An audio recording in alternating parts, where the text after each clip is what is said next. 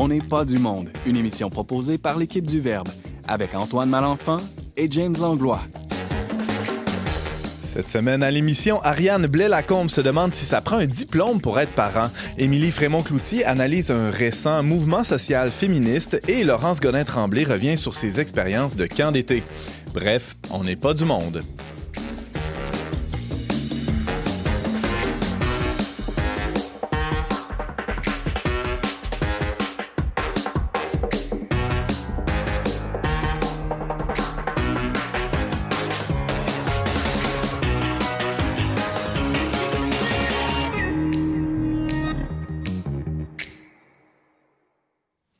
Bonjour à tous, bienvenue à votre magazine Foi et Culture. Ici Antoine Malenfant, en compagnie du très paternel James Langlois. Bonjour James. Bonjour Antoine. Ben oui, je suis un papa. T'es un papa. T'as Puis un c'est- la, toi? c'est la fête des pères aussi ce mois-ci. Ah oui, c'est vrai, le mois de juin. hein, c'est- Ouais. c'est- La fête que tout le monde oublie.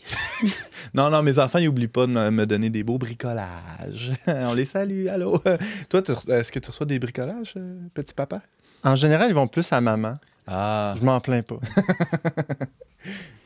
Je suis seul arrêt. OK, c'est- merci de m'aider. Ben, vous devriez être contents. Ils vont mères plus au recyclage. Ici, c'est toutes des mères, là. Ils devraient être, con- elles devraient être contentes. C'est drôle parce que les dernières semaines, on avait des émissions plutôt masculines. Là, on était des fois 4-5 hommes autour Ouais. de la table. Puis là, on reçoit trois chroniqueuses. C'est le fun Vous avez eu une plainte ou?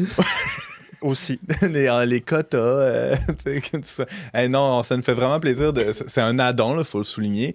Ça donne de même. Vous êtes même pas concertés pour euh, venir à l'émission en même temps cette semaine. On reçoit Ariane Blais-Lacombe. Salut Ariane. Salut Antoine. Tu parles de parentalité.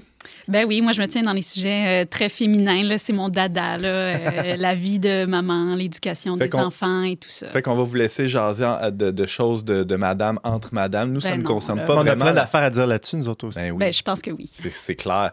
On a très hâte d'entendre, de t'entendre. Ça va être en tout début d'émission. Euh, Ariane, merci d'être là. Bonjour, Émilie. Bonjour Antoine. Émilie Frémont-Cloutier, toi, t'es, t'as une petite fibre militante, hein, je pense. Ben oui, c'est ça. Je travaille dans le, dans le milieu communautaire impliqué depuis maintenant près d'une dizaine d'années. Donc, euh, oui, effectivement. Et c'est un peu de ça dont tu nous parles aujourd'hui? Oui, ben c'est ça. C'est aussi en lien avec euh, ma vie personnelle. En fait, j'étais en recherche d'une place à- en garderie. Donc, je me suis vraiment intéressée, euh, Hmm. identifiée au mouvement euh, Ma place au travail. Donc, euh, je vais en parler aujourd'hui avec plaisir. À suivre en milieu d'émission. Merci, Émilie.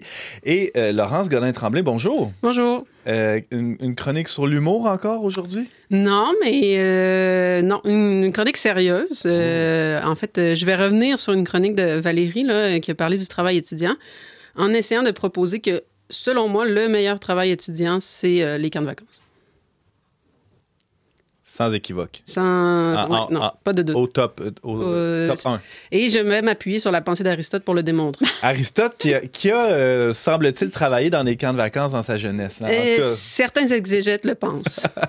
à suivre en fin d'émission. Merci, Laurence.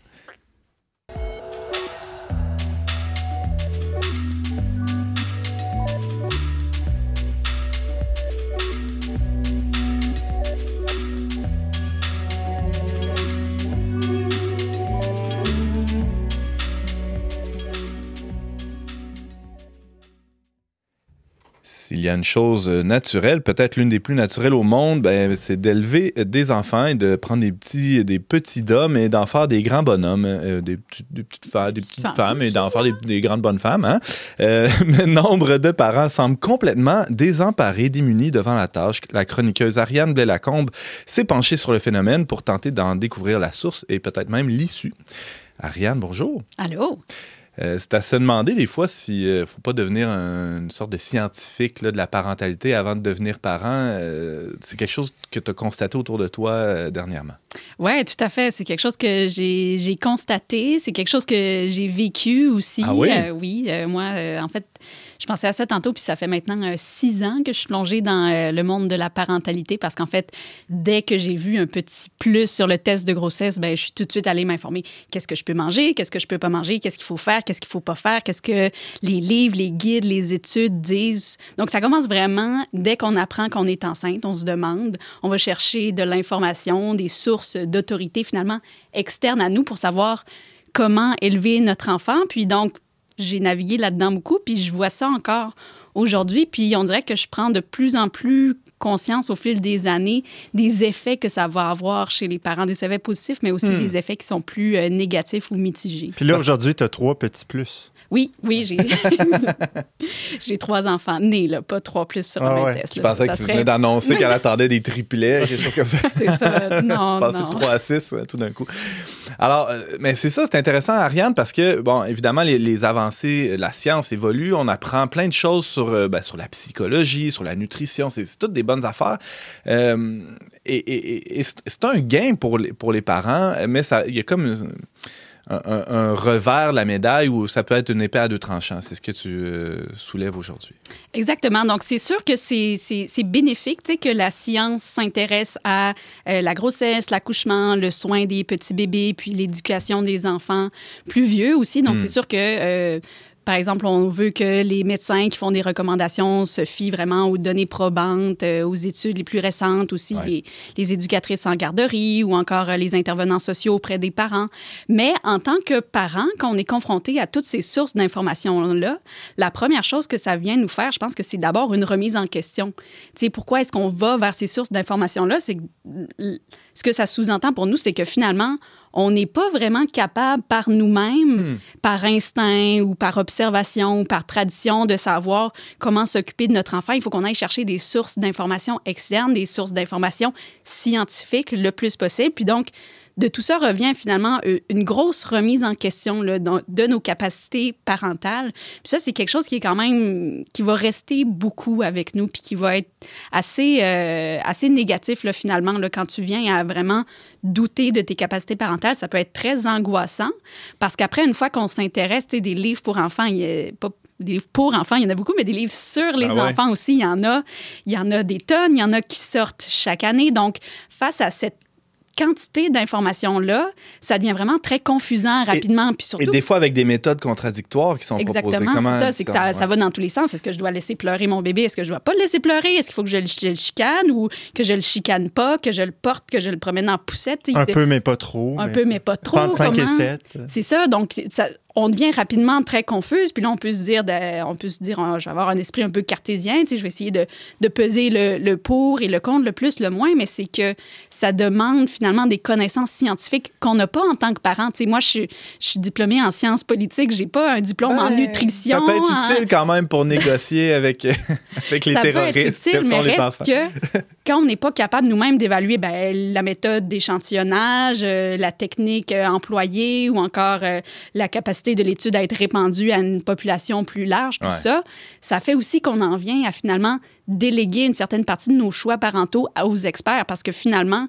si nous-mêmes, on n'est pas capable de comprendre la science, ce qui est tout à fait normal, soit dit en passant, ben, on va finir par s'en remettre à d'autres personnes, les médecins en premier lieu, mais aussi euh, des psychoéducateurs, puis tout ça. Puis je suis pas contre le fait qu'on se réfère à des experts sur certains sujets, mais reste que après, ça fait qu'on se retrouve un peu démuni face à certaines situations, puis on en vient à avoir de la difficulté à prendre des décisions au quotidien ou les expliquer à nos proches, les justifier, tout ça, quand on a besoin, par exemple, d'expliquer à notre belle-mère euh, qu'est-ce qu'on fait, pourquoi on le fait, tout ça. Si on en vient vraiment à douter de nos capacités, à pu être capable vraiment de faire nos choix nous-mêmes, ben ça devient vraiment très, euh, très problématique, là, très nuisible aussi pour notre estime de nous-mêmes en tant que parents pour naviguer dans, euh, dans ce monde-là. là. C'est clair. J'ai comme l'impression que, de manière générale, tu sais, on irait voir des spécialistes quand il, quand il y a des problèmes. Mais là, c'est comme aujourd'hui, tout devient potentiellement un problème. Puis on se demande si euh, il n'y a pas moyen de faire toutes les choses autrement que ce qu'on pense spontanément ou je sais pas. tu sais. Puis chaque nouvelle découverte devient un peu comme un il faut faire ça. ça, ça met beaucoup de pression, ça, je l'impression. Oui, exactement. Ben, tu, tu sors plusieurs éléments importants. Là. Euh, Un premier, c'est aussi que euh, j'ai l'impression qu'il y a une certaine rupture dans la tradition puis la transmission des connaissances euh, des mères aux filles, des pères aux fils aussi. Mais c'est surtout que, euh, en fait, je pense qu'il faut pas non plus qu'on se blâme nous-mêmes, disons, la génération des jeunes mamans, parce que c'est un processus qui a été commencé il y a longtemps. Tu sais, des manuels pour, d'abord, c'était des manuels plus pour médecins, pour infirmières, mais c'est rapidement, les mères sont rapidement devenues les destinataires des manuels, des guides, comment élever votre enfant. Ça, ça remonte au 19e siècle, Ah à la ouais. fin du 19e siècle. Fait que, en un sens, c'est normal, tu sais, des fois qu'on veuille pas se fier à euh, nos mères, nos grands-mères, parce qu'elles-mêmes se fiaient pas nécessairement à oups, leur propre mère et grand-mère, mais aux médecins qui, euh, puis comme la science aussi évolue tout le temps, mais c'est sûr qu'il y a une époque, on pensait que euh, la formule, c'est incroyable, c'est la meilleure chose au monde, puis là, on vient de dire, ah non, c'est plus l'allaitement. Fait que, tu sais, quand ma grand-mère me dit, ah, ben, tu sais, moi, à un an, mon médecin m'a dit d'arrêter d'allaiter puis de donner de la purée aux pommes à mon bébé, puis là, je suis comme, ben, ouais, maintenant, la nourriture, ils disent plus d'attente. Fait que c'est sûr que, comme on est déjà ça fait plusieurs générations qu'on a brisé l'idée qu'il y a une manière culturelle ou traditionnelle ou familiale de s'occuper des enfants, puis qu'on s'en remet toujours aux experts, à la science, puis que la science évolue. Ça fait aussi qu'on peut plus nécessairement se fier à euh, nos ancêtres. Là, Il y a, eu une époque où on mettait le, le bébé dans, dans une espèce de landau, là, dans, dans le- la voiture sans Oui, l'attacher. ben, ça, ça a évolué, ces choses-là. mais ça. mais, euh, Mais reste que c'est pas, ça s'applique pas nécessairement à tout. Ben pour tout ce qui est des questions, de la discipline, des fois, les- on Ah. peut avoir des éclairages intéressants ou juste la question de dormir sur le dos versus sur le ventre. Maintenant, les- il faut dormir sur le dos parce que ça réduit les risques de mort subite du nourrisson. Mais c'est vrai que les bébés, ils dorment mieux sur le ventre. Puis tu sais, il y a des situations où si t'es tellement crevé que tu sais, tu peux prendre le choix, faire le choix de coucher ton enfant sur le ventre, puis tu sais, ça fait pas de toi une mauvaise mère. Tu Faut, mais tu Tu mets pas dans assumer des- les conséquences, Ariane. le- Ben, non, mais le ça. rapport au risque a évolué. Je vois les, euh, tes consoeurs euh, opiner pas mal euh, depuis le début de ta chronique. Ariane, tu permets que je les. Avec plaisir. Je leur passe le micro. À Émilie, tu reçois ça comment? Est-ce que tu entends là?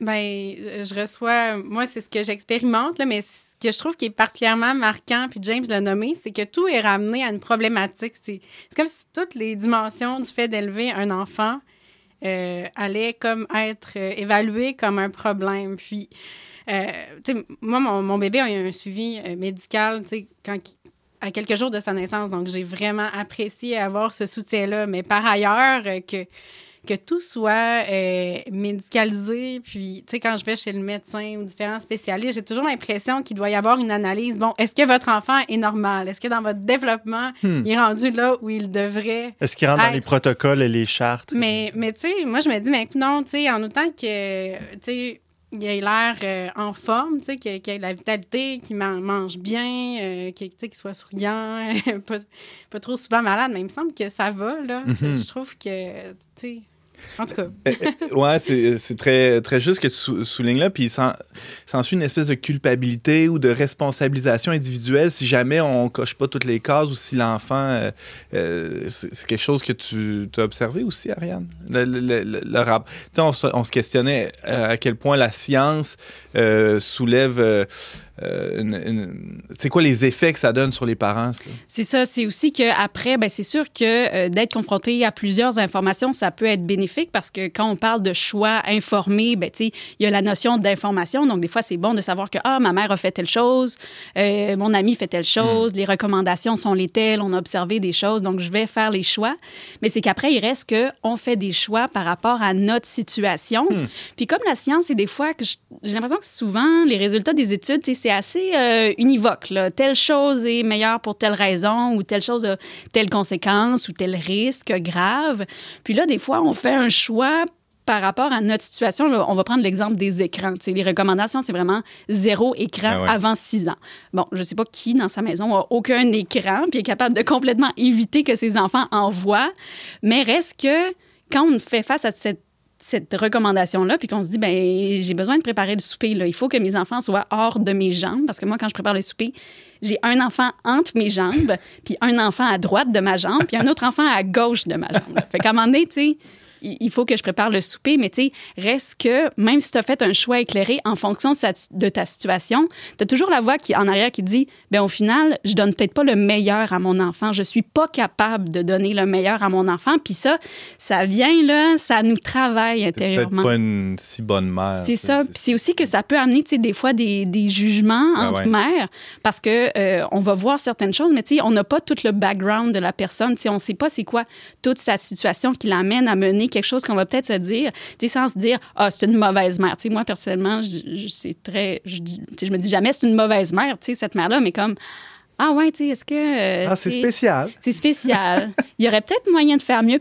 peut-être qu'elle a pas lu ce livre-là, elle, tu sais. Fait que, mais reste qu'on sait pas la situation au Ben non. complet. Puis, tu sais, sûrement que dans sa situation, je ferais la même chose. où, Tu sais, chaque mère fait de son mieux, là, finalement. Laurence, euh, t'es une mauvaise mère, toi. Tu... Ah ben, j'allais dire deux choses. Là. Euh, moi, je pensais régler pour les soupers avec euh, la- les, les fameuses tours d'observation, mais mon fils, il veut se pitcher par-dessus, fait que finalement, c'est pas tellement une solution. Mais euh, moi, j'allais dire, je suis un peu, une- je, je l'avais écrit, là, j'avais écrit un texte, deux philosophes et un bébé. Là, mon mari et moi, on est assez paresseux là, sur la, tout ce qui est lire la- la- les revues scientifiques, tout ça. Puis je me souviens, bon, toi, tu disais, j'ai eu un résultat positif, j'ai su, euh, je me suis mise à lire euh, tout Moi, ça. j'ai lu, j'ai tout lu, là, tu sais. Moi, je suis, plus du genre, mon médecin me demande t'es à combien de semaines? Je dis, je sais pas, c'est ta job. tu sais. C'est à peu près six mois, là, six mois et demi, je sais plus. Puis, euh, moi, l'erreur que j'ai faite, c'est plus, c'est pas tant de me suivre la science que de spotter du monde, dire c'est du bon monde, puis je vais faire comme eux. Mais je me souviens en particulier, un de mes profs de philo qui a eu huit enfants. Fait que, je me disais, un prof de philo, il a eu huit enfants m'avait donné un conseil que j'arrivais pas à appliquer, mais j'ai- le problème après, c'est que je dis à Pierre-Luc, là, c'est parce que je m'occupe de mon fils, puis j'entends juste la voix de mon prof de philo dans ma tête, puis je sais plus comment, je sais plus je suis qui, je sais plus comment faire, je sais plus, tu sais, je me sentais, je dis, je me sentais aliénée, là, j'entendais juste la voix d'un vieux prof de philo en arrière, c'est comme ça, c'est comme ça, c'est comme ça. Puis ça, je pense, c'est ça, c'est un problème à un moment donné que tu suis plus ta conscience, puis ça peut se produire dans d'autres domaines. là. Je pense que dans la vie religieuse, ça se produit aussi. Là, tu sais, qu'on veut être un bon croyant, puis à un moment donné, on sait même plus comment prier, on sait même plus comment faire, parce que l'autre prie comme ça, puis on se dit ça serait peut-être mieux. Bref, tu sais, c'est vraiment, je pense, que c'est le, le- le principe de s'aliéner qui est dangereux en, en grande Il y a des injonctions qui viennent de partout, finalement. Ouais, c'est ça. Puis tu t'as dit, je savais plus qui je suis, c'est que la, la science est partout dans nos vies. On reçoit justement des injonctions partout, mais tu sais, notre vie de prière, notre vie de parents, tu sais, ça vient vraiment nous définir fondamentalement. C'est pour ça que c'est, très pervasif, là, en un sens, ça peut être envahissant comme passé, puis c'est pour ça que je trouvais que c'est intéressant. Fait qu'on n'oublie pas, euh, dans le fond, c'est- pas mauvais de, de- de se rappeler que si, si Dieu nous a confié ces, ces enfants-là, c'est que c'est nous les meilleurs parents pour lui, là, en tout cas. Exactement. Je pense que tout, tous les parents ont des compétences de base pour s'occuper d'un enfant, puis Hmm. que tu sais, on a tous une certaine forme d'instinct, puis qu'il y a des choses que c'est vrai que telle chose va réduire le risque de ci, de ça, mais au final, tu sais, est-ce qu'on met nos enfants en danger tant que ça? Hmm. D'un côté, on pourrait dire non, pas vraiment, puis de l'autre côté, on pourrait dire oui, totalement. Tu sais, tout ce qu'on fait va mener à des traumatismes Ben ouais, c'est à nos ça. enfants, puis plutôt que faire des, euh, des ré, on devrait faire des régimes pour euh, thérapie plus tard, là. Hey, belle, idée. con- belle conclusion. ouais, c'est ça. Mais mets tes sous de côté tout de suite pour les traumatismes de tes enfants, James. Euh, Je sais, je sens qu'il va en avoir plusieurs. Ah oui. Ah ouais. Ariane Blais-Lacombe, chroniqueuse pour On n'est pas du monde. Merci beaucoup pour ton analyse.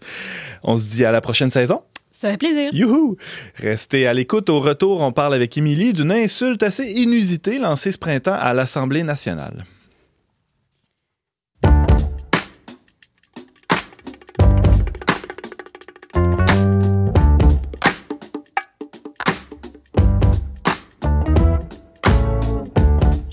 Pas de les nuages qui viennent de l'Ontario. Oh.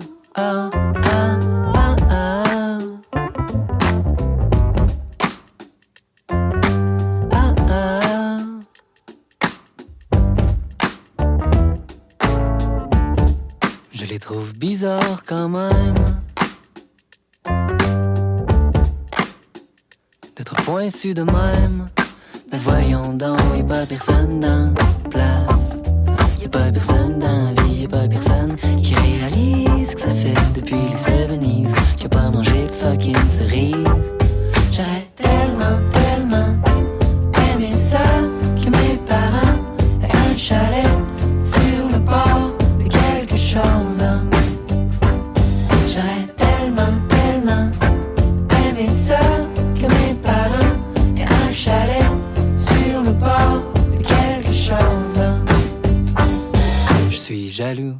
Qui savent confondre le bruit des trains puis des éclairs au bon moment de la journée. À la grandeur des territoires sauvages de dépanneurs puis qui apprennent à ne pas se batailler pour des affaires de peu d'importance.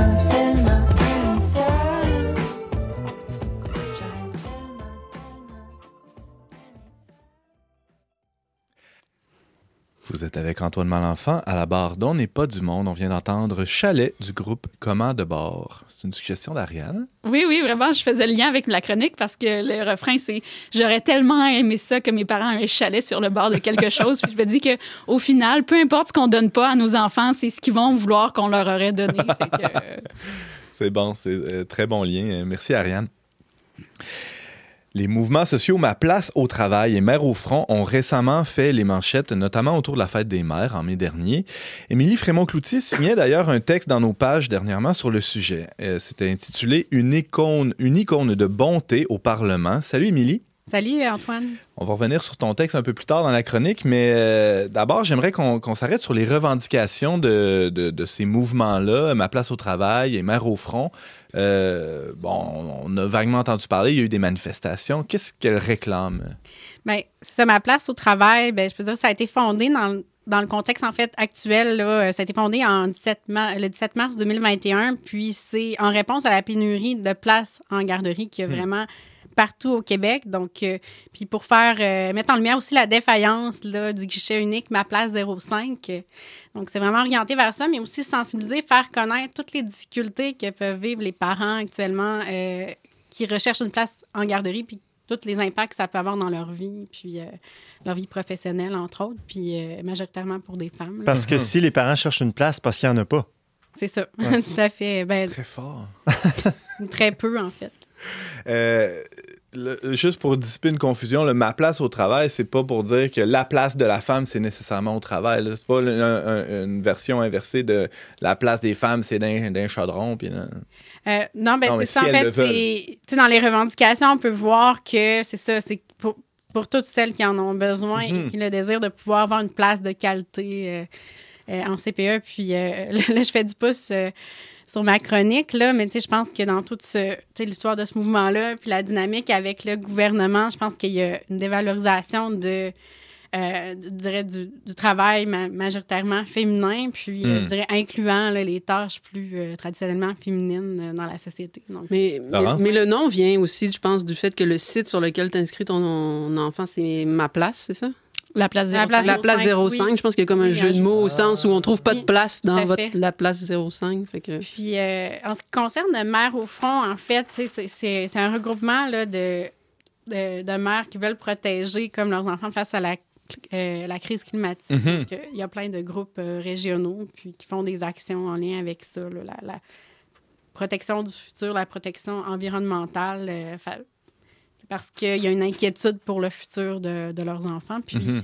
en fait, la marche là, dont tu parlais en mai du pain et des forêts, ben, il y a à la fois comme à place au travail et mère au front Ouais. qui sont alliés. Puis, c'est dire ces deux volets comme de notre inquiétude pour l'avenir de nos enfants. On s'inquiète de l'avenir pour nos enfants parce qu'ils n'ont pas une place équitable à des places euh, en CPE ou des places en garderie de qualité. Puis on s'inquiète pour l'avenir de nos enfants parce que l'environnement se détériore. Donc, c'était comme un peu le point de jonction. hein. Mhm. entre deux groupes. là. C'est pas les c'est pas les femmes au chaudron, c'est les mères au front avec leur chaudron.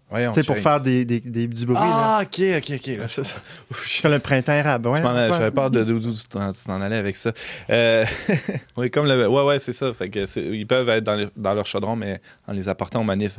Très bien. Euh, Émilie Frémont-Cloutier, euh, tu, tu signais un peu plus tôt, là, ce mois-ci, en fait, le mois passé. Euh, tu fais des, des gestes. Dans ça, je t'ai imité ta réaction, tu sais. Voyons, James. Voyons. comme- Euh, tu, euh, tu signais un texte, euh, pardon, chez nous qui s'intitulait euh, Une icône de bonté au Parlement. Euh, ça fait référence à une, à une insulte qui a été lancée euh, dans le Salon Bleu. Peux-tu nous, nous raconter ça? Ben oui, en fait, c'est euh, suite à une, à une allocution en fait de, de Christine Labrie, là, qui est la euh, députée de, de Sherbrooke, là, Mhm. en fait, euh, qui a euh, qui se portait en fait à la défense, euh, du moins la, ma place au travail, qui était présent pour son premier anniversaire, donc en date du euh, 17 mars 2022 à l'Assemblée nationale. Euh, notamment, c'est dans le cadre du projet de loi 1, là, qui est comme la refonte là, de- du système de de garderie euh, et, euh, au Québec. Puis, euh, en fait, ce qu'elle elle se portait à la défense particulièrement là, d'une de, de leurs demandes dans le cadre d'un mémoire déposé pour ce projet de loi-là, qui était de, fournir une aide d'urgence, en fait, aux Mm. familles qui n'arrivent pas à trouver de place en garderie.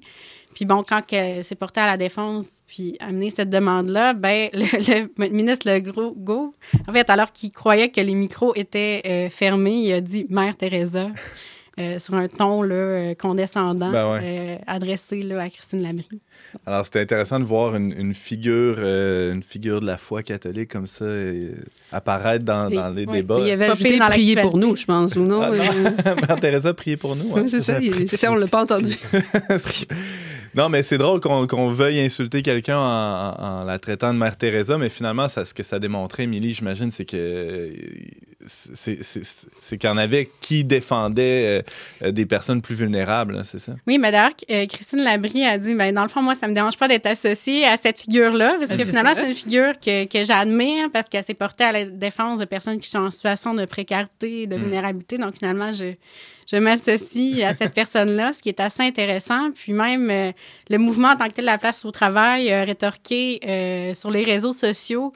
euh, ben, en nous associant à cette icône-là de la bo- bonté, c'est nous qui le méprisaient. Donc, je me Ben dis, ouais.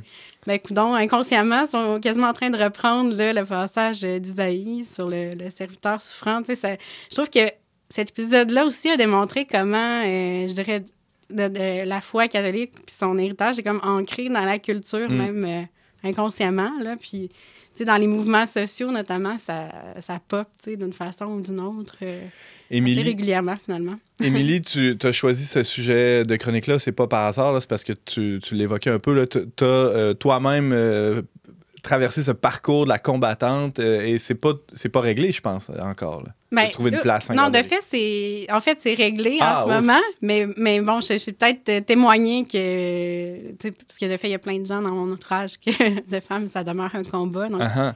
peut-être pour ça que tu as associé ça, mais, euh, mais en fait, tu sais, euh, je dirais, on est quand même dans une place euh, non subventionnée. Donc, ça, tu sais, oui, il peut avoir une part de, combat avec ça, parce que ça demeure assez dispendieux, mais on a trouvé, on a eu la chance de trouver une bonne place proche de, notre domicile, en fait. Euh, donc, mais, tu sais, ça n'a pas été simple, tu sais. euh, comme on parle du fait que la place 05, en fait, fonctionne pas très bien. Euh, je pense, mon bébé, j'étais enceinte de trois mois, puis je me suis inscrite sur le guichet, puis euh, vraiment aucune réponse. Puis euh, Hmm. c'est quand même euh, débuté, euh, tu sais, quand mon bébé avait à peine deux mois, tu sais, j'ai commencé les téléphones après téléphone, puis c'est au mois de novembre que ça a débouché. Donc, euh, c'est quand même, euh, ça demande quand même, tu sais, euh, beaucoup de détermination et beaucoup de temps, tu sais, dans une période dont tu voudrais euh, profiter, finalement. Puis de la patience. maternité. Oui, de la Ariane patience puis. Laurence, ouais. Ouais, ben ça me fait penser que tu sais, peu importe qu'on ait de place ou pas, on peut vraiment s'identifier puis tu sais, embarquer avec ce mouvement-là, ma place au travail, parce que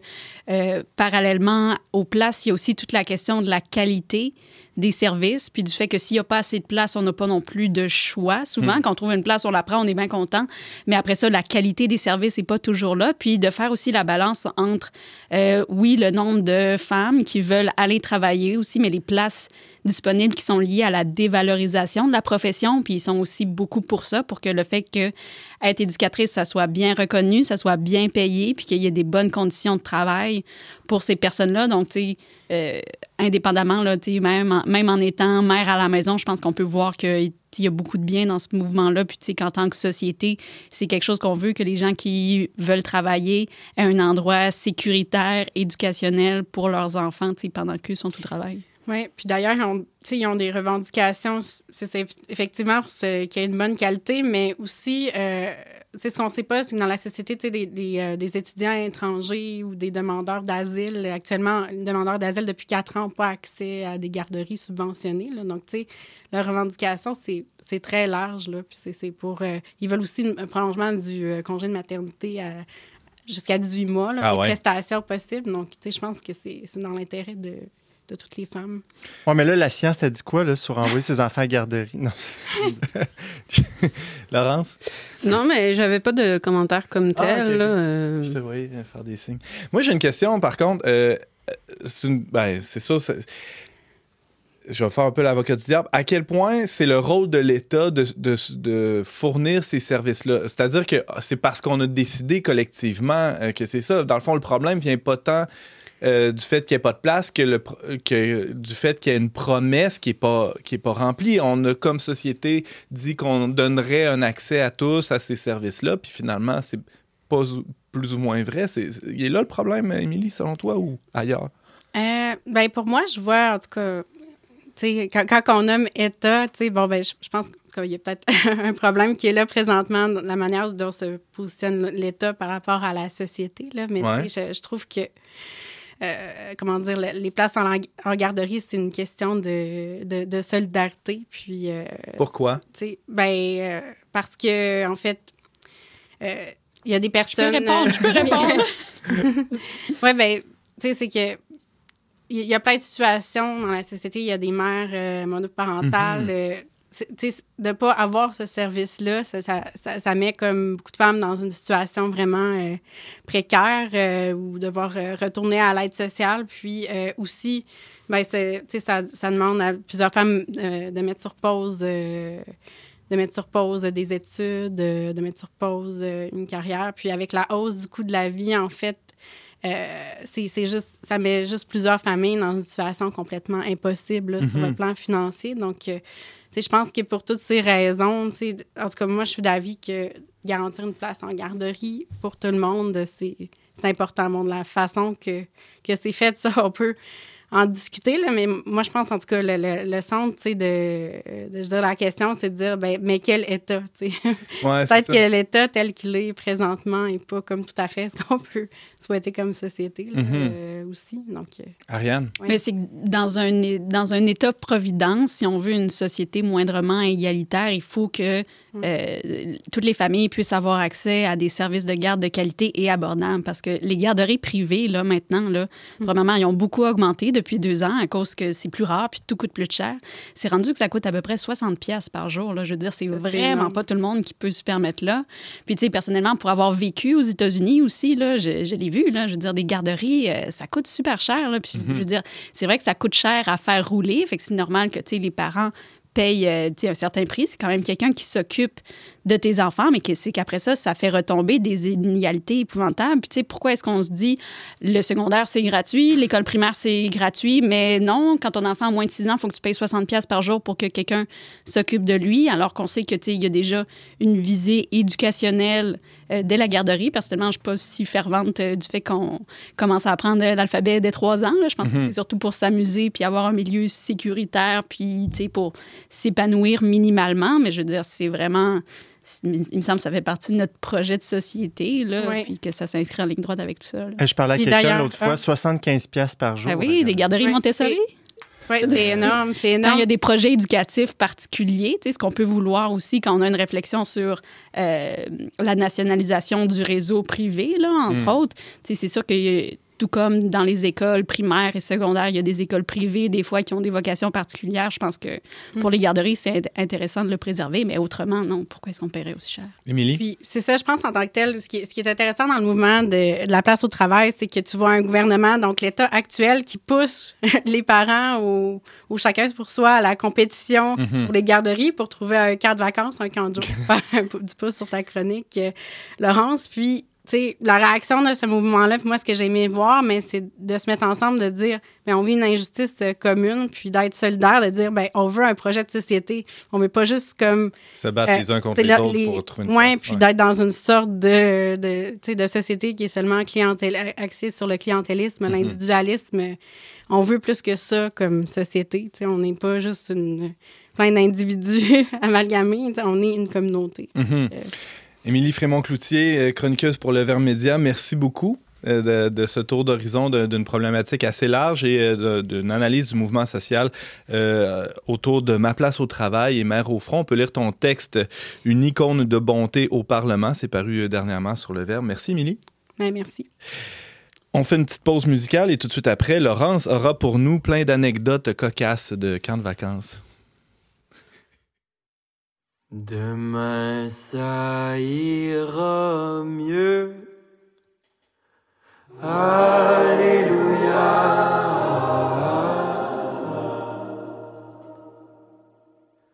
Demain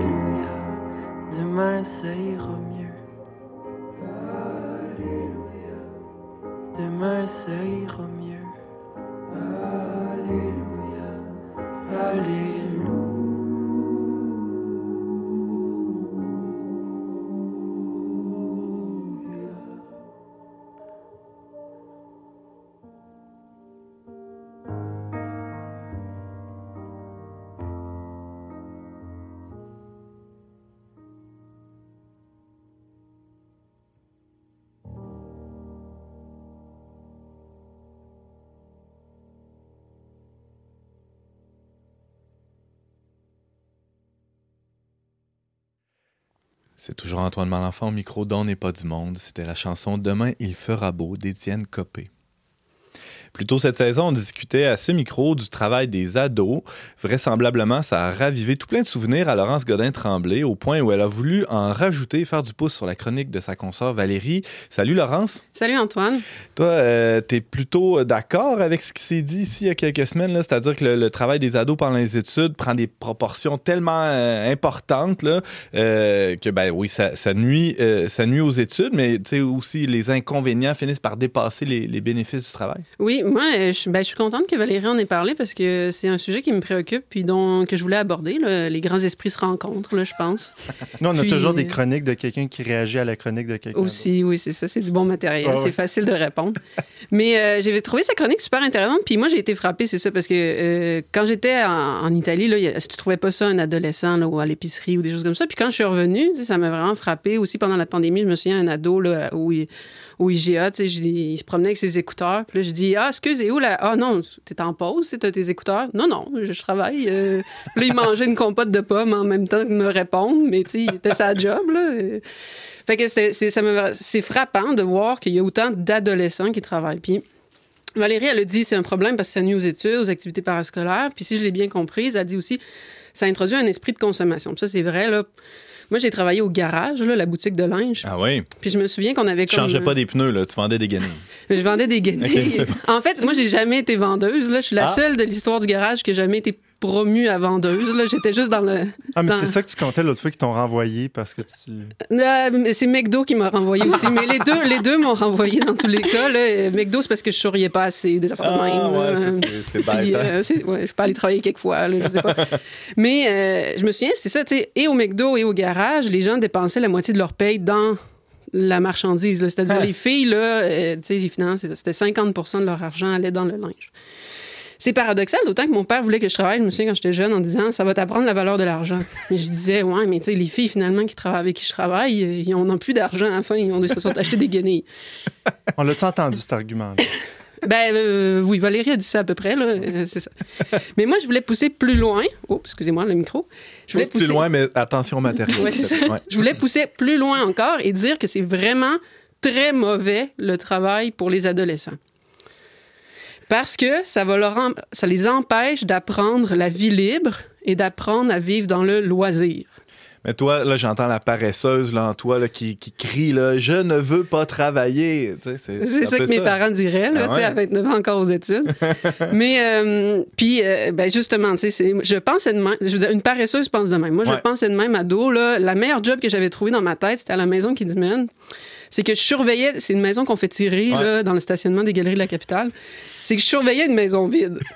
puis dans ma tête, j'avais, trouvé le travail parce que c'était le travail. Je disais, il n'y a pas de différence entre être en pause puis au travail. fait que ça, là, vraiment, j'ai scarré avec ce travail-là. Est-ce que Mais- tu souriais assez ou? Non, je souriais pas. Puis je me souviens que j'étais tellement paresseuse que les gens me disaient euh, C'est fait en quoi ce comptoir-là? Puis je disais Il y a un dépliant là-bas. moi, c'est pas ma job de savoir c'est fait en quoi les meubles puis tout ça. là. Mais Laurence, euh, tu, tu penses pas que les ados ont pas besoin d'apprendre le loisir, que ça vient comme naturellement? Ben, c'est là. C'est ça que je veux. C'est là où je veux en venir. C'est que j'avais en partie raison. Puis je vais continuer de défendre dans ma chronique qu'il faut trouver aux adolescents un travail dans lequel ils ne travaillent pas. Mais j'avais tort au sens où pas travailler, ça veut pas dire envoyer les ados dans l'oisivité, la paresse, etc. Ce, ce que je vivais quand j'étais adolescente, pour moi, le c'est arrêter de chez nous, euh, chez nous, prendre des substances euh, dont j'avais pas le droit, là, puis faire à peu près rien. Mais c'est pas ça qu'on veut pour nos ados. On Ben veut non. pas qu'ils fassent rien. Fait que là, je dis, j'ai comme un discours contradictoire. On dirait que je dis, envoyez-les pas travailler, mais faites-leur pas faire rien. faut faire une distinction ici, euh, Laurence, en bonne philosophe que tu es. Je suis sûr que tu vas nous aider entre le loisir, le divertissement et l'oisivité. C'est pas la même chose, ces affaires-là. Euh, le loisir, le divertissement et le travail, c'est ça? Ouais, ou le travail, peu importe. Vas-y. Oui, te- t'es, t'es bon, on dirait que t'as lu là-dessus. Euh, exactement, là, c'est ça. Quand je dis loisir, je pense vraiment à ce collet en grec, là, qui est pas n'importe quoi, qui est pas écouter la télévision, qui est pas... Le loisir, ben, pour Aristote, c'est ça qui a donné le mot scolaire, là. Fait que l'école, c'est du loisir, là, en ce sens-là. Mais le loisir, pour les Grecs, c'est cette activité-là qu'on fait un coup que tous nos problèmes sont réglés, puis qui est la plus noble, qui est ce qui va élever notre âme. Donc, prier, c'est du loisir, étudier, c'est du loisir, euh, avoir des discussions profondes avec ses amis, c'est du loisir. Jardiner. La musique, c'est du loisir. Jardiner, c'est pas du loisir. Ben là, Euh, Tricoter non plus, euh, tout ce qui est artisanat. euh, Pas vraiment, mais pas, je hein. m'explique, je m'explique. Je m'explique. OK. Le travail, qu'est-ce que c'est? Ben, spontanément, on se dit que le travail, c'est quand tu reçois un salaire. T'sais, si tu es payé pour ça, c'est un travail. Puis je me souviens, quand j'étais jeune, vers 7 ans, là, à l'école, ils nous avaient dit que tu pouvais être payé pour être goûteur de crème glacée. Puis je m'étais dit, c'est bien fou comme travail. Parce que tout le monde se dit un peu intuitivement, c'est comme pas un travail Ben ouais. goûter de la crème glacée. Ou, tu sais, c'est- on peut pousser l'exemple, tu sais, un prêtre, est-ce qu'il dirait qu'il travaille? C'est pas vraiment. Alors pourquoi? Parce que chez les Grecs, le travail, c'est lié à la production. C'est lié à ce qui prépare la vie. Tu sais, quand tu construis une maison, tu tu vis pas dans ta maison, tu prépares ta maison pour vivre. Quand tu prépares le repas, tu manges pas, tu prépares ce qui va te permettre de vivre, de profiter des discussions, de manger, etc. Fait que pour les Grecs, le travail, c'est toujours lié à la production. C'est pour ça que je disais que jardiner ou tricoter, ça n'en est pas vraiment. Maintenant, ça veut pas dire qu'il peut pas y avoir les gens vont me dire Ah, mais il y a une forme de contemplation dans le travail, fait ça rend ça digne. Oui, mais c'est ça. C'est la contemplation dans le travail qui rend ça, genre, une vie ou quelque chose de vraiment plus fort, etc. Mais c'est pas la production en tant que production. Alors, pour nos ados, moi, ce que je pense, c'est qu'il faut leur apprendre le loisir parce que les ados, c'est ça, soit ils perdent leur temps, soit ils sont tournés vers l'utile. Fait qu'il faut leur apprendre à aimer les choses nobles. Puis c'est pas facile d'apprendre à aimer lire, à aimer prier, à aimer. euh, Le sport, c'en est-tu un, loisir? Oui, euh, dans une certaine mesure. Contempler. Contempler, etc. Hmm. Euh, Comment on peut faire ça? bah, c'est ça. Alors, la solution que moi j'ai trouvée, c'est les camps de vacances. C'est sûrement la meilleure si ça vient de toi. C'est ça. Bon, Aristote, il parle pas euh, de ça explicitement là, dans les camps de vacances. il parle de tout, Aristote. Là. Aristote, c'est parce que c'est sûr que c'est une vision. Je veux dire, il y avait l'esclavage à son époque, etc. Fait que Mhm. pour lui, l'éducation, il dit toute l'éducation doit être tournée sur comment faire pour apprendre aux jeunes le loisir. Donc, il va parler des cours de musique, euh, des cours de gymnastique, justement, les, les- les lettres, etc. Puis, il va vraiment identifier la musique comme un, peut-être un des aspects les plus in- intéressants, là, comme un loisir d'adolescent. Parce qu'un adolescent n'est pas prêt pour la philo. Mais, tu sais, la musique, c'est comme un peu proportionné. Moi, j'ajouterais à ça les camps de vacances. Parce que les camps de vacances, selon moi, peuvent préparer au loisir L'idéal, c'est un camp musical, mais là, bon, Ouais. on, parlera pas de ça. non, peuvent préparer au loisir, puis aussi en constituent un d'une certaine manière pour les ados. Puis là, j'ai divisé ça en trois. C'est que je pense que dans un camp de vacances, tu vas acquérir les vertus morales pour euh, vivre dans le loisir, une disposition intellectuelle, les vertus intellectuelles aussi pour le loisir, puis même, j'ajoute, là, euh, les vertus, euh, euh, ça, Aristote parle pas de ça, mais des vertus surnaturelles, des vertus proprement chrétiennes. Hey boy, quand j'ai travaillé dans un camp de vacances, je suis pas sûr que c'est là que j'ai développé le plus de vertus. moi. Bah, euh, je sais pas. passé à côté d'une belle opportunité, mais Laurence, elle, elle l'a saisi, l'opportunité de devenir une meilleure personne à travers ses expériences de camp de vacances. Commençons par les vertus euh, humaines, là, les vertus euh, Morale. cardinales. Ouais. Bon, peut-être que moi, c'est ça, j'ai eu une particulièrement une bonne expérience parce que j'ai commencé à travailler dans les camps de vacances après m'être converti. C'est-à-dire qu'après m'être converti, je me suis dit, est-ce que je retourne à la maison qui mène, surveiller une maison vide, maintenant que je connais Jésus, puis tu sais, qui nous parle du service, puis tout, je me sentais un petit peu coupable de penser retourner à ma maison qui mène. Et ça, ça donne qu'on m'a parlé d'un camp de vacances. Je me suis dit, ça, ça a l'air chrétien, travailler dans un camp de vacances. Fait que, euh, donc, euh, ça, je me suis. euh, j'ai fait euh, l'entrevue. Ils ont failli pas me prendre parce qu'ils m'ont trouvé bizarre. Ils m'ont prise finalement. Puis, euh, ça a été une expérience extraordinaire. C'était sur l'île d'Orléans. Puis, ça m'a permis d'acquérir certaines vertus humaines. On dit qu'il y en a quatre cardinales la tempérance, le courage, euh, la prudence et la justice. Comment? Alors, la tempérance, c'est une des vertus très importantes pour mener une vie de loisir. Parce que si tu es tout le temps en train de chercher ton plaisir dans les plaisirs sensibles, la bouffe, euh, la sexualité, le vin, etc., c'est difficile de t'asseoir pour lire, contempler, etc. Les camps de vacances, ça prépare une certaine tempérance, ne serait-ce par le fait que c'est pas toi qui décides qu'est-ce que tu manges, quand tu manges, puis euh, la quantité. Moi, je me souviens qu'ils nous donnaient la même quantité que les jeunes, des fois, là, que j'avais faim. là.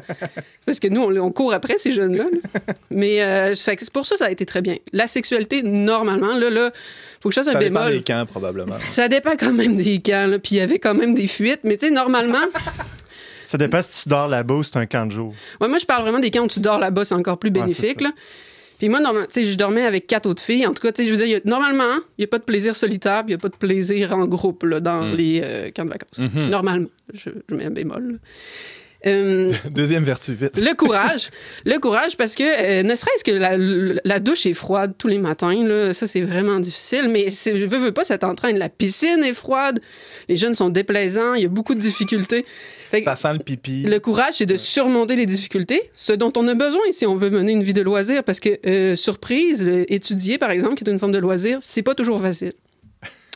La prudence, parce qu'évidemment, il faut tout le temps discerner. Là, lui, est-ce que je le punis, lui, est-ce que je le punis pas, etc. La justice, parce qu'on vit en groupe. Good. OK, fait que... Et où est Dieu maintenant? Attends, là, on est arrivé aux vertus intellectuelles. Puis ça, c'est intéressant, ce passage-là. OK? C'est que normalement, c'est ça, le loisir, c'est la vie la plus haute. Il faut que ça touche nos facultés les plus hautes. Puis, euh, ben, c'est ça. Pour un être humain, notamment, ça passe par sa raison, son intelligence. t'sais. Puis les camps de vacances, je trouve que ça prépare bien à se, se aimer les choses intellectuelles, les choses comme ça, parce que ça prépare l'émerveillement. Parce que dans un camp de vacances, tout se joue sur le monde imaginaire. Moi, je me souviens, c'est moi qui écrivais les pièces de théâtre en partie, qu'on qu'on mettait le matin aux jeunes. Mais il y a aussi toutes les journées thématiques, toutes les inventions, tous les jeux de nuit. Tout ça développe le goût du merveilleux chez les jeunes, mais aussi chez le moniteur. C'est un grand théâtre euh, à ciel ouvert, là, des fois. Ça prépare une forme de contemplation parce que c'est quelle chance de pouvoir vivre. Par exemple, moi, j'ai vécu à Saint-François sur l'île d'Orléans pendant trois mois. Quelle chance de pouvoir vivre trois mois sur l'île d'Orléans et contempler le fleuve tous les matins. Hmm. Ça donne un goût pour la beauté. Fait que ça aussi, c'est simple pour les vertus intellectuelles. Maintenant, j'arrive à Jésus. Tu l'attendais. oui, il te reste deux minutes. va avec un brick et un fanal, mais tu l'attendais. Il a ça toute l'émission. Ah ouais, c'est ça. Jésus, Jésus. Moi, je pense que ça a été très crucial dans ma conversion de travailler euh, dans les camps de vacances. Il faut savoir que j'ai travaillé un an dans un camp de vacances normal sur l'île d'Orléans, trois ans dans un camp de vacances pour jeunes euh, avec déficience intellectuelle, jeunes ou moins jeunes, à Cité-Joie, entre autres, au lac Beauport. Puis ça a été extrêmement bénéfique pour moi. euh, parce que ben, ça m'a mis euh, en jeu par rapport à la charité. Ben, c'est sûr que là, moi, j'ai tendance à être dans ma tête puis rendre service à personne. Donc là, tu concrètement, je devais me lever à 7h30, m'occuper de mes jeunes, puis me coucher à 7h30. Puis j'ai appris toutes sortes de choses. Moi, je sais laver un adulte en chaise roulante, euh, je sais m'occuper de, de- des autistes, de- des personnes avec la trisomie, etc., etc. J'ai vraiment eu euh, beaucoup, beaucoup d'expérience de me mettre au service de quelqu'un.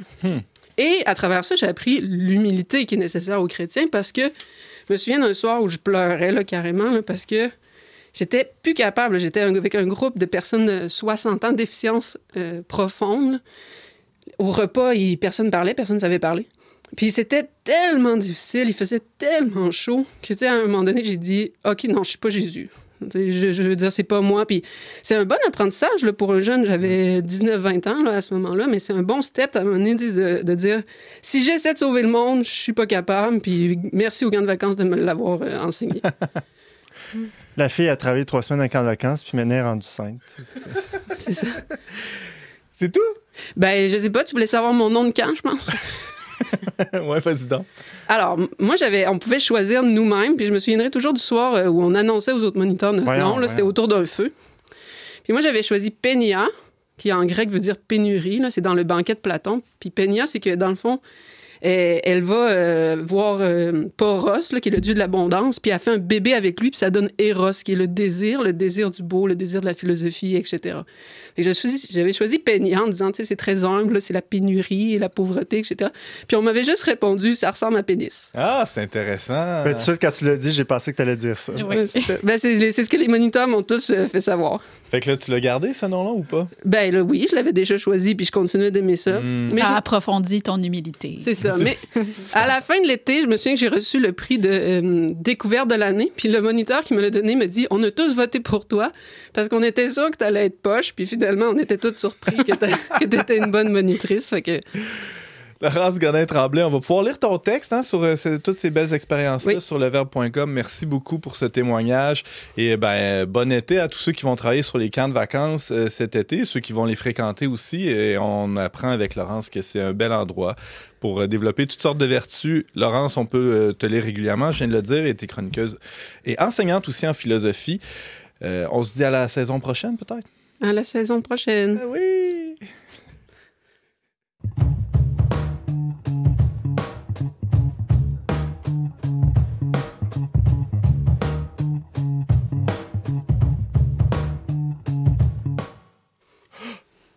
Tout pour cette semaine, mais avant de se laisser, euh, des suggestions culturelles de nos euh, chroniqueuses. Mhm. Ariane. Oui, ben moi, présentement, je suis en train de lire la Bible en manga. Ben C'était voyons. une suggestion que Brigitte avait fait avant Noël. Puis là, moi, je me trouvée très originale. Je l'ai donnée à mon mari pour Noël. Puis finalement, ben, c'est moi qui le lis. Tu veux euh, faire c'est- la Lectio Divina avec ça? c'est très bon, chérie, tu devrais le lire. Ah, fait qu'il n'a pas, il a pas consommé son cadeau encore. là. Pas encore, pas encore, mais il y, a, qui en il y a- il y a profites. toute la vie euh, Hmm, devant lui pour ça. C'est beau. Donc, ça s'appelle la Bible manga. On peut trouver ça sur Internet, sûrement. hein? Oui, j'ai pas les noms de l'auteur. C'est vraiment des, euh, des Dieu. Japonais qui ont fait Dieu. ça. Ah, c'est Dieu qui est l'auteur de la Bible. C'est vrai. Euh, euh, Émilie, oui. Merci, Ariane. Émilie, oui. Oui, euh, mais une suggestion que j'ai à vous faire, c'est euh, il y a une librairie qui est située euh, su- sur la rue principale de Wendake. Puis c'est une librairie indépendante qui est vraiment fantastique, qui se spécialise en littérature autochtone. J'ai trop peur de massacrer le nom, donc euh, vous l'aurez comme. On peut lire l'épisode. Norac, là, mais c'est peut-être pas comme ça que ça se oui, prononce. c'est ça.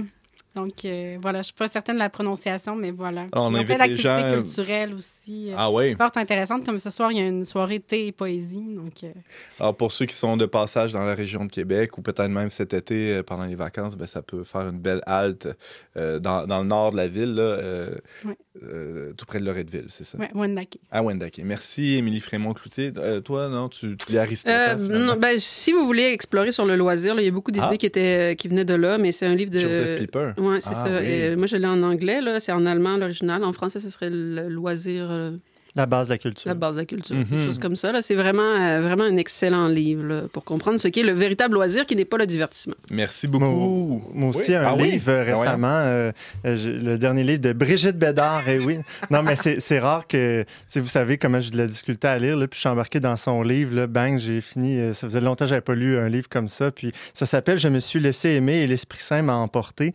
Euh, ça elle parle même des débuts du verbe, comment elle a commencé à l'époque, quand c'était le nouvel informateur catholique. Puis on a les de- dessous de tout ça, de, aussi de toute la crise conjugale qu'elle a vécue. Moi, j'ai trouvé ça passionnant, puis même ça m'a vraiment euh, touché là, profondément. Mon, mon mari m'a offert le premier en cadeau pour ma fête. C'est vrai que ça se lit bien. Moi, je trouve que c'est la Bridget, Bridget Jones euh, chrétienne. Oh, c'est cute. Merci beaucoup d'avoir été avec nous. Euh, on se laisse. euh, ben, vous pouvez consulter nos, nos balados sur leverbe.com baroblique radio. Je remercie nos chroniqueurs et James et Marc-Antoine à la technique. Et je remercie aussi la Fondation Lucien Labelle pour son soutien financier. On se retrouve la semaine prochaine, même heure, même antenne, pour une autre émission dont n'est pas du monde.